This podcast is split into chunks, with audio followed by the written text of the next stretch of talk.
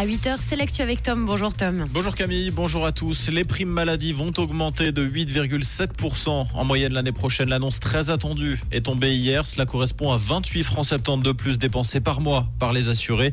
C'est la hausse la plus importante depuis 2010. Les cantons romans sont particulièrement impactés, notamment le canton de Vaud avec une hausse de 9,9%. Seuls le Jura et le Valais sont en dessous de la moyenne nationale. Genève reste le canton où la prime maladie moyenne est la plus élevée avec 454 francs mensuels. Alain Soral, de nouveau devant la justice vaudoise. Son procès en appel pour homophobie se tient cet après-midi devant le tribunal cantonal. En première instance, l'idéologue d'extrême droite avait été condamné pour diffamation à l'encontre d'une journaliste de 24 heures, mais pas pour discrimination et incitation à la haine, comme le soutenait le parquet.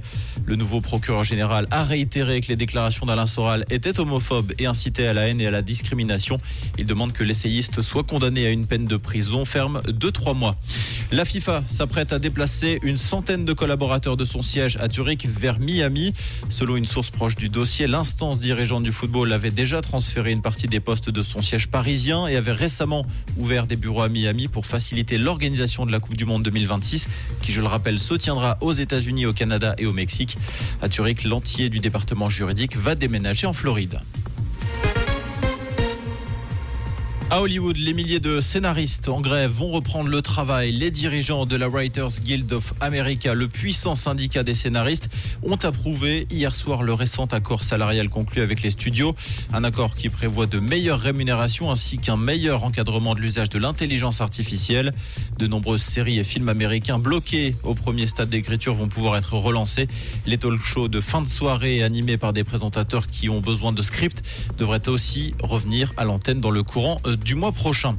Au moins 100 personnes ont perdu la vie en Irak et 150 autres ont été blessées dans un incendie lors d'un mariage. Les faits ont eu lieu dans une salle des fêtes à Amdiniana, une petite ville du nord du pays. D'après les premières informations, des feux d'artifice auraient déclenché l'incendie. L'équipe féminine suisse de football n'a pas pesé bien lourd hier face à l'Espagne. Défaite 5-0 lors de cette deuxième journée de la Ligue des Nations. Les Helvètes enchaînent un deuxième revers consécutif après la défaite 1-0 face à l'Italie vendredi passé. Leurs prochains adversaires seront la Suède. Le match aura lieu le 27 octobre prochain. Comprendre ce qui se passe en Suisse romande et dans le monde, c'est aussi sur Rouge. Rouge